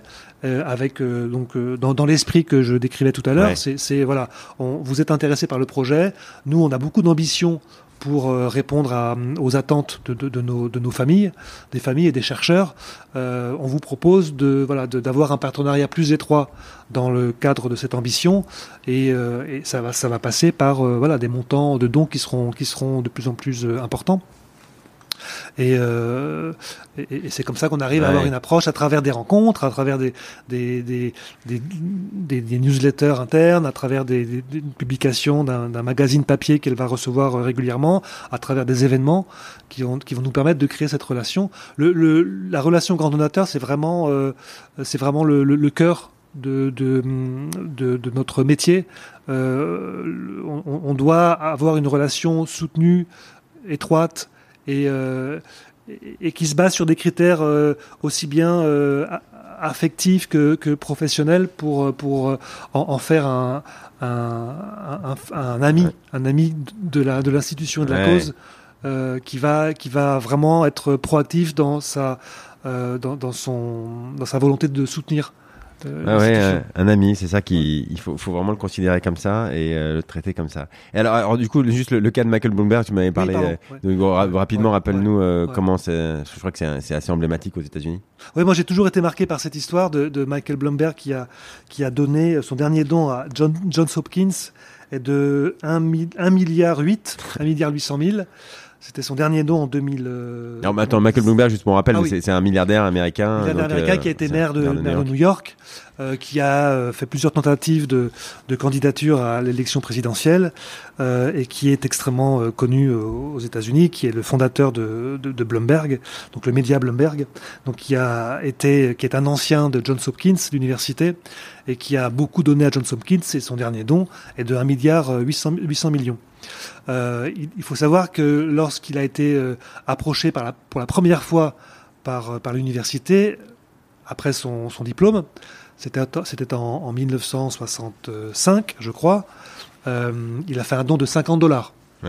Euh, il y a eu tout ce travail de prospect research de la part des équipes de Johns Hopkins qui a montré qu'il était en capacité de donner beaucoup plus, qu'il était promis un avenir brillant et le travail de fidélisation a été tel qu'il a donc fini par ce, par ce montant et qu'il est l'un des, des, des, plus grands mécènes de cette université. Euh, et donc c'est un travail de fidélisation qui a pris des dizaines d'années, mais qui a obtenu les résultats qu'on ouais. connaît. Et, et, et c'est ça le, le, la relation donateur. C'est euh, voilà, on a on a une personne qui est intéressée par la cause. Le grand don ne va pas arriver tout de suite. Il faut se donner le temps, les moyens, les ressources pour avoir ce travail de ce travail euh, soutenu de fidélisation qui va un jour aboutir à un résultat euh, exemplaire. Ouais, d'accord. Euh, ok. Alors, je, je veux euh, absolument qu'on parle aussi de ce que vous faites pour la soirée Heroes. Je, je veux pas dire de bêtises, mais je crois que c'est assez unique en France et euh, voilà l'audace que vous avez eue et les résultats que, que vous avez démontrés après ce, sont assez euh, incroyables et, et j'aimerais bien que tu nous en parles. Donc euh, rapidement, est-ce que tu peux déjà nous décrire ce que c'est la soirée? Heroes hein, C'est comme ça qu'on dit. Heroes, ouais. Heroes. Euh, est-ce ouais. que tu peux nous décrire ce que c'est la soirée Heroes? Heroes, c'est une, une, une, soirée de, de, vente aux enchères d'art contemporain euh, qui est organisée avec, euh, avec des galeries parisiennes. La première d'entre elles étant la, la galerie de, de, de Kamel Menour. Euh, avec pour partenaire euh, Christie's, qui, fait le, qui, fait, qui tient le, le marteau pendant cette soirée, euh, animé par euh, des, des personnes qui sont extrêmement euh, talentueuses dans, dans, leur, dans leur spécialité, en l'occurrence ouais. en l'occurrence Gad Elmaleh sur deux soirées, et puis Guillaume Durand pour la soirée qui a eu lieu en 2016. et donc, c'est une soirée de... Alors, qui n'est pas seulement une soirée de, de vente d'œuvres d'art contemporain, puisqu'on y, on y, euh, euh, on y offre également, on y vend également des moments d'exception qui sont des expériences qu'on ne peut connaître, qu'on ne peut acquérir que lors, de ce genre de soirée. À titre, d'exemple, on a, euh, mis aux enchères pendant les dernières, euh, éditions de d'Heroes un, un vol en rafale euh, une, la confection ouais. d'une robe de haute couture par Azedine Alaya, ouais. euh, des portraits par Bentina Reims, euh, des, des, dîners pour, un dîner pour 10 personnes au château de Versailles préparé par Thierry Marx. Thierry Marx, pardon. Donc ce sont, il y, y, a des, il y a des œuvres d'art contemporain, ce qu'on appelle les moments d'exception, et puis des appels à dons qui sont faits auprès des participants. Et euh, donc on a, on a un animateur, on a Christis qui tient le marteau, on a ces, galeries qui, qui, qui, ont réuni autour d'elle pendant cette soirée des, acheteurs d'œuvres d'art contemporain. Donc on sait que les œuvres d'art qui sont mises en vente seront, euh, seront acquises. Et euh, euh... non, j'imagine que les, les, ceux qui vendent les œuvres d'art, c'est c'est pas un don, quoi. Non, c'est pas un don. Ouais, les œuvres d'art contemporains et certains moments d'exception ne sont pas des dons. Donc, elles, ce sont des, des, des, des, montants qui ne sont pas défiscalisés. Ce qui est défiscalisé, ce sont, ce sont les dons. Ah oui. Euh, ou les, ou les, les moments d'exception qui n'ont pas de valeur marchande. Euh, ce sont des. Moi, j'ai assisté uniquement à la dernière soirée, mais, mais j'ai été complètement bluffé par, euh, par l'ambiance, par le succès de cette soirée, par, euh, l'animation la, la, qui a été faite par Gad Elmaleh, et, et, le succès de cette soirée, puisqu'on a, on a affiché une collecte de 7 millions d'euros en l'espace d'une soirée, ce qui est effectivement, euh, je pense, unique, en tout cas dans le monde de la recherche en France, euh, c'est, je dirais, assez fréquent aux États-Unis, mais les Américains font ça, font ça depuis très très longtemps. Ouais. Et en France, dans le monde de la recherche, c'est, ouais, un événement unique, euh, qui est tellement unique que euh, plusieurs semaines avant cette soirée, euh, on affiche déjà complet on affiche complet grâce. Il y a combien d'invités euh, qui peuvent être présents? On a euh, un peu moins de 400 invités. Ça se passe où d'ailleurs Ça se passe dans l'atrium d'Imagine. Ah oui. Euh, donc dans, dans, dans, le lieu qui, euh, qui, fait, qui fait cette collecte. Donc les gens sont, sont chez nous. Ouais. Euh, on parle d'une cause que, que l'institution euh, dans laquelle a lieu cette soirée défend.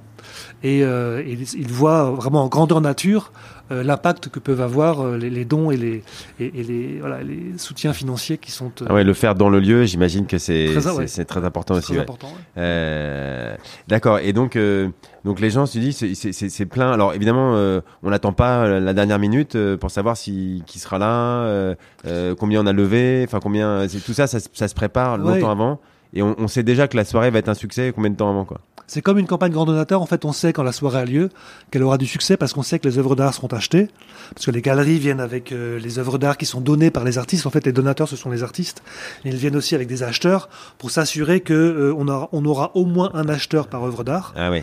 Parce qu'une soirée qui commence avec des œuvres d'art qui ne sont pas vendues, c'est euh, ce n'est pas, un gage de succès. Ça c'est Christie's qui s'occupe de ça, non? C'est leur savoir-faire ça? Alors c'est Christie's qui anime la vente, mais ce sont les, ce sont les, galeristes qui, viennent avec les œuvres ah d'art et les acheteurs. D'accord. on a des acheteurs d'œuvres d'art, on a des personnes qui sont sensibles à l'art contemporain ou qui nous disent, qui nous disent qu'elles sont intéressées par l'achat d'une œuvre d'art qui est inscrite dans le catalogue de, la soirée ou par un moment d'exception. Euh, on a pratiquement la certitude à 100% que euh, toutes les œuvres d'art et les moments d'exception seront achetés. Après, on ne connaît pas le montant auxquelles elles seront achetées. Mais, euh, mais on sait que effectivement, euh, on, la, soirée se terminera par, par un succès. Euh, et, et, lors de la dernière soirée, on, a, on a eu un appel à dons qui a été fait par l'une des, des, membres du, du, comité d'organisation de, de, la soirée, qui a fait un appel à son, à son réseau en disant Moi, j'ai envie que l'Institut Imagine fasse l'acquisition d'un d'un séquenceur euh, de dernière génération. Séquenceur, c'est ce qui nous permet de lire l'ADN. Elle, elle, a annoncé qu'elle avait besoin d'un montant d'un million d'euros pour, pour que Imagine puisse acheter, puisse euh, acquérir cet équipement. Et en l'espace de 10 minutes, elle a fait euh, lever les mains de son réseau et en 10 minutes, on avait le million qui nous permettait d'acheter ce séquenceur. Il y avait une ambiance qui était telle, une atmosphère qui était telle que tout se soldait par un succès. Euh, et, et, le succès attire le succès, donc on sait qu'à la prochaine édition de la soirée Heroes, on aura, on affichera complet bien avant la soirée, et que les gens se bousculeront au portillon pour pouvoir participer à la soirée, euh, sachant que toutes les personnes qui y participent sont forcément des donateurs et que ceux qui ne comptent pas contribuer euh, durant cette soirée ne peuvent pas euh, quoi, Comment on choisit les invités et c'est quoi le, ticket d'entrée pour un invité? Alors, ce sont donc, comme je le disais tout à l'heure, ce sont les acheteurs des, des œuvres d'art et puis ce sont euh, les réseaux des membres du comité Heroes qui, voilà, qui, c'est à l'américaine, ce sont des, des, des personnes qui, qui, sollicitent leur propre réseau. Ah il y a un comité spécial pour un comité spécial d'organisation qui se réunit, mais un an, un an avant la soirée pour pouvoir, euh, euh, voilà, pour pouvoir mobiliser ces réseaux, pour pouvoir assurer la logistique de la soirée, pour pouvoir euh, créer le contenu de cette soirée et pouvoir réunir les œuvres d'art et les, moments d'exception qui vont être mis en, D'accord. Et j'imagine qu'il y a une communication autour de la soirée ou enfin faire venir des journalistes, des... c'est important ou en fait la soirée n'a pas besoin de ça? Alors pour pour faire venir des gens non mais il est important qu'on communique sur la soirée pour donner euh, euh, l'envie à ceux qui y ont participé, qui ont donné de revenir à l'édition suivante. C'est la raison pour laquelle effectivement il y a une très bonne couverture presse. C'est la raison pour laquelle euh, on y invite des, des people, des personnes qui vont nous permettre de, de, de faire parler de la soirée. Euh, et, c'est vrai que on, devait organiser une, la quatrième édition de la soirée Heroes en 2020, qui n'a pas pu avoir lieu pour les raisons qu'on connaît à cause du Covid. Mais euh, euh, avant même de, d'en, penser la logistique, on, a, on, avait des gens qui nous demandaient quand est-ce que la soirée allait avoir, allait avoir lieu, parce que effectivement la communication a été faite de telle façon qu'on a donné envie à ces personnes de revenir à la soirée suivante. Alors, juste pour le côté glamour, parce que je, je suis assez euh, je suis assez voici, etc. Du, qui avait qui comme euh, de nous quelques noms de gens qui étaient là On a Gad Elmaleh, on a compris, mais Gad Elmaleh et Guillaume Durand pour la deuxième édition. On a eu des, on a eu tous les people possibles et imaginables Catherine Deneuve, euh, Nicole Garcia, Claire Chazal, Jean-Paul Gaultier, Christine Scott Thomas, Laurent ah Lafitte. Euh, Donc le monde de l'art, du spectacle. Antoine Arnaud et Natalia Vodianova. Enfin, c'était voilà tous les people qui qui qui se sont intéressés à la cause d'Imagine dans le cadre de cette soirée, qui ont parfois donné, qui ont animé la soirée et puis qui ont encore une fois donné l'envie à ceux qui y participaient. Déjà, euh, euh fait plaisir à ceux qui y participaient parce qu'ils se retrouvent dans un, cercle, dans un cercle restreint de personnes avec qui ils ont envie de, de, de passer une soirée, et puis ils ont surtout envie d'y revenir. Ah, Alors juste, je m'intéresse à la genèse de ce, ce genre d'événement parce qu'à un moment, euh, là, quand ça marche, on se dit bah euh, c'est génial. euh, euh, mais, mais à un moment, euh, on a dû partir de zéro. à un moment, vous étiez comme n'importe qui en disant bah comment on pourrait, pourrait faire pour. euh, Et puis quelqu'un a, a eu l'idée de cette soirée et on lui a dit bah non mais ça marchera jamais, ça se fait pas en France. bref, est-ce que tu, tu, tu as cette historique là Comment ça s'est Ouais. démarré au début quoi? Bah, c'est un peu comme pour Teddy Riner, c'est le fruit d'une rencontre, le fruit d'échanges euh, entre deux, deux personnes, euh, Kamel Menour et, et une personne de l'Institut qui, euh, euh, qui, euh, avec qui euh, il a pu échanger. Je pense vraiment qu'il fallait être un peu fou pour, pour imaginer que, que cette soirée pouvait avoir lieu à l'Institut et pour s'imaginer qu'elle pouvait avoir autant de succès. Euh, Il y a eu beaucoup de personnes autour d'eux qui leur ont dit mais ça marchera jamais effectivement. ouais. Euh, je pense qu'il faut être visionnaire, il faut être un peu fou, il faut être, euh, il faut, il faut vraiment y croire parce qu'on on, on, on se bat contre des vents contraires et des gens qui vous, qui, qui, qui vous disent que techniquement c'est même impossible à réaliser. Ouais. Et puis au final, au final ça a fonctionné parce que ouais, il y a eu cette espèce de, de folie et cette, cette volonté de faire en sorte que ça fonctionne parce qu'il y avait une cause qui était extrêmement importante, qui était celle des, enfants malades et que voilà, il fallait mettre toute son énergie et toute cette folie à leur à leur profit et, et, euh, Et ça a ouais, marché tout de suite. faut vraiment Ça, mar- ça a marché tout de suite. La première Ça mar- édition. dès la première euh, édition, ça a marché. plein, il y a eu une collecte de 3 millions la première année, euh, mais mais euh, c'était au-dessus des espérances. Et puis il y a des des, des, des, des artistes comme François Morlaix, Cindy Sherman, Da- Daniel Buren qui, qui ont donné leurs œuvres pour pour participer à cette à, à ce projet. Et ouais, et, le succès attirant le succès et le, le prestige attirant le prestige et et, et, et l'envie d'y participer attirant l'envie chez d'autres personnes, ça a fait que ça a été un succès, je dirais, phénoménal. Et, euh, merci à ceux qui y ont cru et à ceux qui, euh, qui se sont battus pour que ça fonctionne.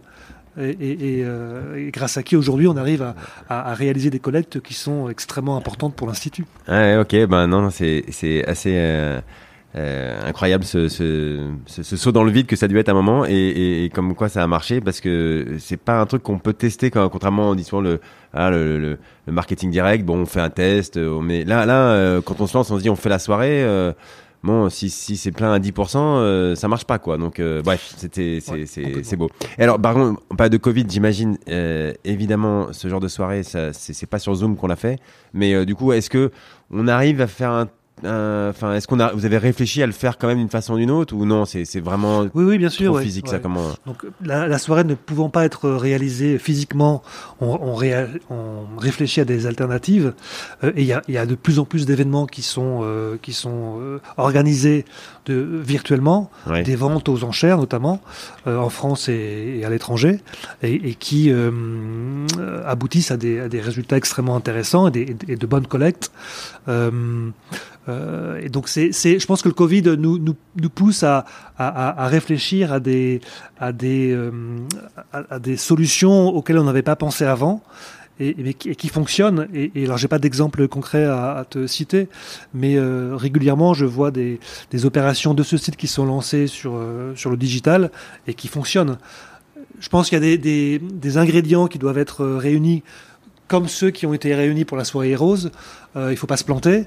Euh, c'est pas parce que c'est, mais c'est pas parce que c'est virtuel que ça ne marchera pas. Ouais. Et, et voilà. après, il faut réajuster les. Ah, ces suis d'accord, mais vous n'avez pas C'est vrai que que le que, que les participants à la soirée rose aiment se retrouver entre eux. Euh, Il y, a, il y a une convivialité qu'on n'arrive pas à créer sur le digital, mais c'est justement parce qu'on n'arrive pas à, à créer cette convivialité qu'il faut penser à des, à des alternatives, à des façons de pallier cette, cette, cette absence de lien physique Ouais. entre les participants. D'accord, d'accord. Donc euh, voilà, vous, vous avez euh, pas encore mis en place autre chose, mais vous y réfléchissez et vous n'avez pas abandonné l'idée Ouais. parce Ouais. que euh, on ne sait pas quand est-ce que la prochaine pourra avoir lieu. Bref, ça, euh, on en est tous là. Euh, ok, ben euh, Laurent, on a on a explosé tous mes tous mes temps de mais mais moi je pense que il n'y a pas d'heure limite et de temps limite euh, euh, au podcast tant que c'est intéressant qu'on apprend des choses euh, et je, je, je suis prêt à faire un épisode de 4 heures et pas de souci. Mais bon, à un moment, il faut quand même que Ouais. je regarde le ça, temps et il faut ouais. que qu'on qu'on arrive vers la- les, les dernières questions. Alors, je je- j'ai des dernières questions qui sont un peu euh, traditionnelles. Euh, je t'en ai proposé avant. Tu m'as dit bah tu réponds à toutes. Bon, bah, ok, pas, de souci. Euh, bah, alors, je, me demande souvent un meilleur échec. Est-ce que tu as une opération que tu as essayé de mettre en place qui n'a pas fonctionné, mais qui t'a appris plein de choses? Est-ce que tu as une idée en tête? Oui, je parlais tout à l'heure du président de campagne, euh, l'importance de, prendre le temps et, suivre une, bonne méthodologie pour identifier et convaincre un président de campagne. Euh, j'ai eu dans mon dans mon passé un, président de campagne qui n'était pas qui était absolument euh, c'était un, homme extraordinaire mais qui n'était pas vraiment euh, à, la place euh, qu'on voulait et il m'est arrivé de, avec lui de, voyager à l'étranger pour aller rencontrer des, des, de possibles grands donateurs.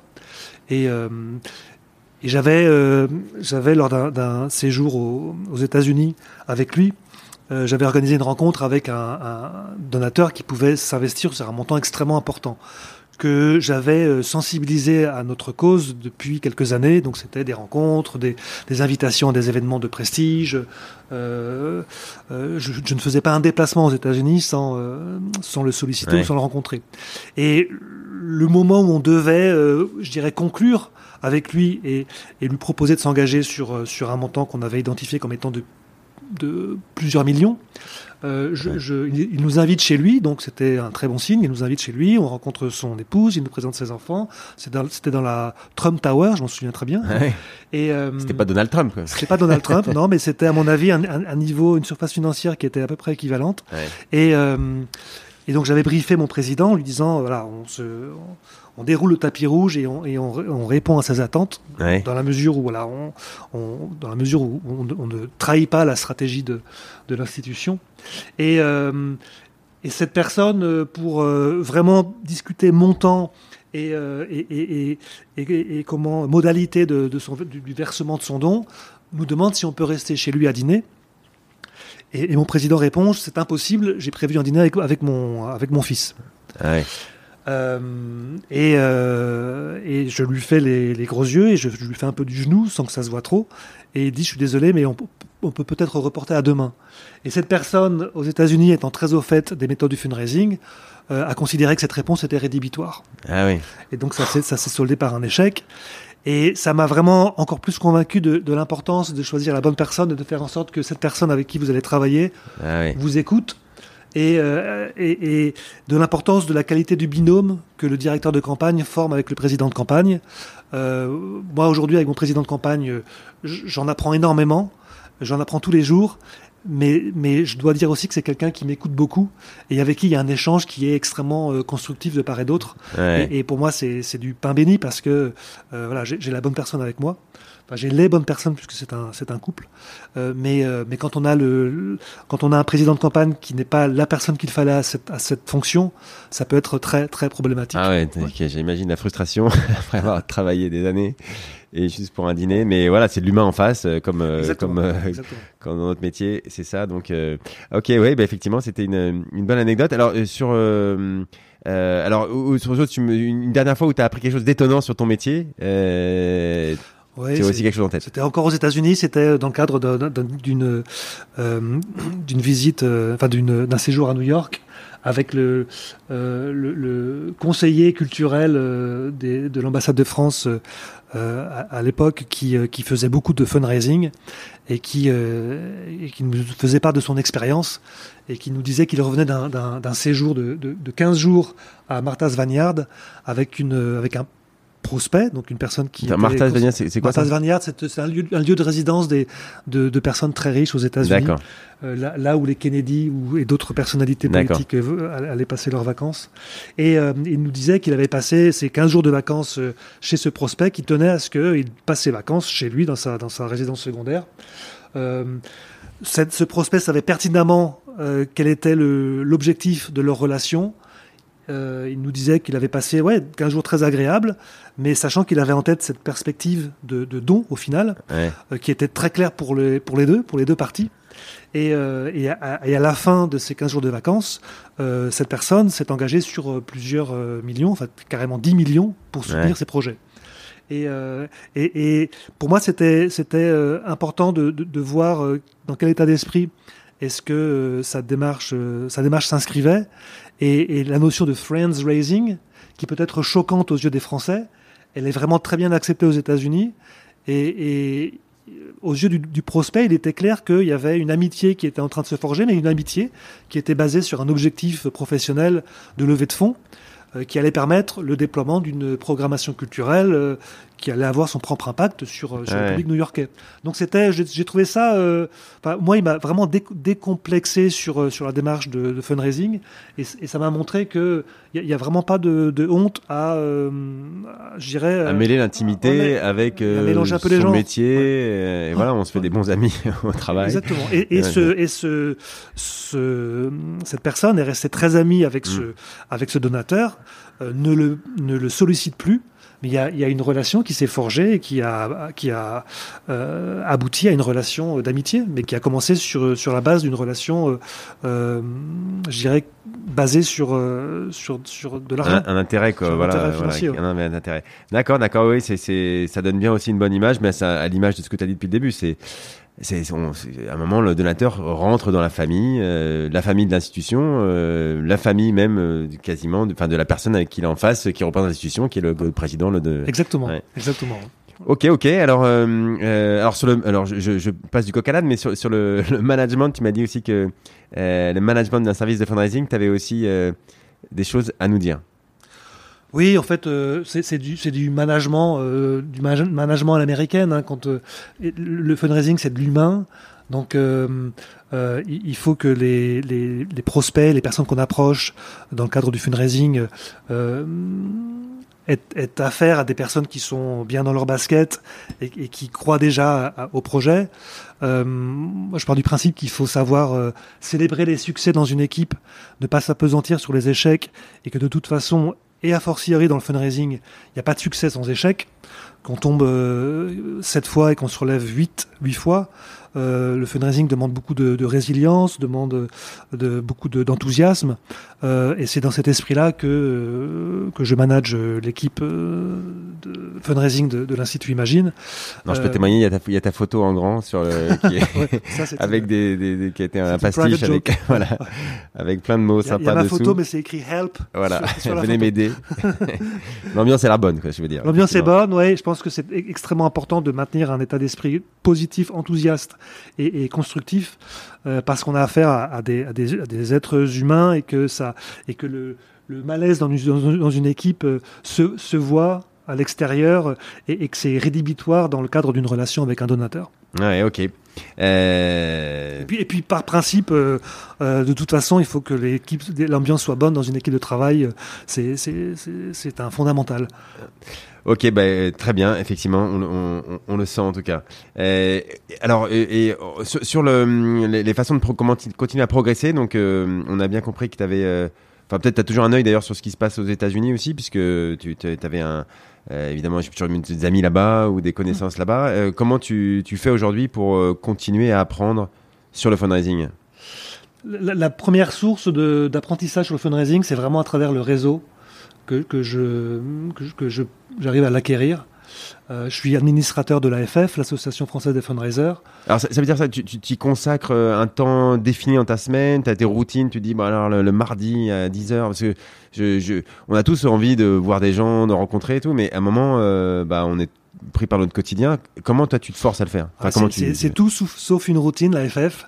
Ouais. C'est un, un, réseau extrêmement dynamique. C'est une, une, équipe euh, vraiment euh, euh, qui, qui, qui, a vraiment envie de, de, de faire progresser la, la, la, la, cause du fundraising en France et qui, euh, je suis entouré d'experts du, du, métier euh, avec lesquels j'apprends énormément.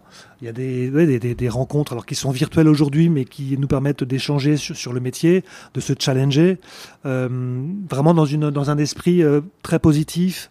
Il y a une, excellente ambiance dans, l'équipe et, le souci d'accompagner au mieux les fundraisers en France pour qu'ils réussissent dans leur, leur démarche et dans leurs projets. Euh, C'est juste, un, bonheur de travailler avec la FF et, et je peux témoigner du fait que l'équipe opérationnelle de la FF euh, à, à, cette, à, cette, mission à, à cœur de, de, servir, de servir le réseau et de, euh, de favoriser les échanges entre, entre fundraisers. Moi, c'est ce qui m'apporte le plus, les échanges avec mes homologues, avec mes collègues. On partage sur les échecs, sur les succès, euh, et, euh, et, de manière extrêmement euh, franche et transparente. On considère qu'il n'y a pas de concurrence dans notre métier. On est tous fundraisers, parfois pour des causes qui sont, euh, qui peuvent être qui ce qui peut se chevaucher, mais mais je, je ne je ne détecte pas du tout cet esprit de concurrence dans nos échanges avec avec mes homologues. D'accord, d'accord. Ben, je, je, je, je suis d'accord avec toi. Moi, je commence à effectivement les, les connaître aussi et euh, on, on, a envie de travailler avec eux. On est d'accord. Ben, donc, euh, euh ceux qui ne sont pas encore inscrits à la FF, euh, inscrivez-vous. Inscrivez-vous. ok, ben, Laurent. Merci beaucoup. comme je t'ai dit, là, on a, on a battu un nouveau record de longueur, mais, mais, mais c'est très bien. Je suis content. J'aurais pu continuer encore une heure avec toi, mais à un moment, je pense que il faut savoir s'arrêter. Je pense qu'on a fait un, un super épisode. je, je je sais que pour les associations qui n'ont pas encore mis en place d'approche grand donateur, ça paraît toujours un peu compliqué. Euh, elles ont souvent bah, déjà en place d'autres canaux de collègues, bien sûr, et donc euh, on a toujours un peu plus de facilité à faire des choses qu'on connaît déjà bien. Mais bah, j'espère que, enfin, je pense même, je suis sûr que tu nous as montré que c'était possible, que, que voilà, il faut bien démarrer de zéro euh, quelque chose à un moment, mais que quand on a une méthodologie et que on sait euh, s'entourer et écouter, et, et ben à un moment ça, ça fonctionne parce qu'il n'y a pas de raison. Et puis il y a l'AFF qui, euh, qui organise des, des, des, formations sur le fundraising qui sont euh, extrêmement euh, utiles et, et euh, qui sont animées par des gens qui peuvent répondre à, à, beaucoup de questions, beaucoup beaucoup de questions. Tout à fait. D'ailleurs, on, on, a, je, il y aura bientôt un, un épisode sur sur ces formations AFF de quelqu'un qui, qui, qui, en a fait une récemment et qui va nous expliquer comment ça s'est passé et ce qu'on y apprend, etc. Donc, pour ceux que ça intéresse, ils pourront écouter l'épisode. Eh ben, Laurent, merci beaucoup et merci, à très bientôt. À très vite. Merci. à la FF.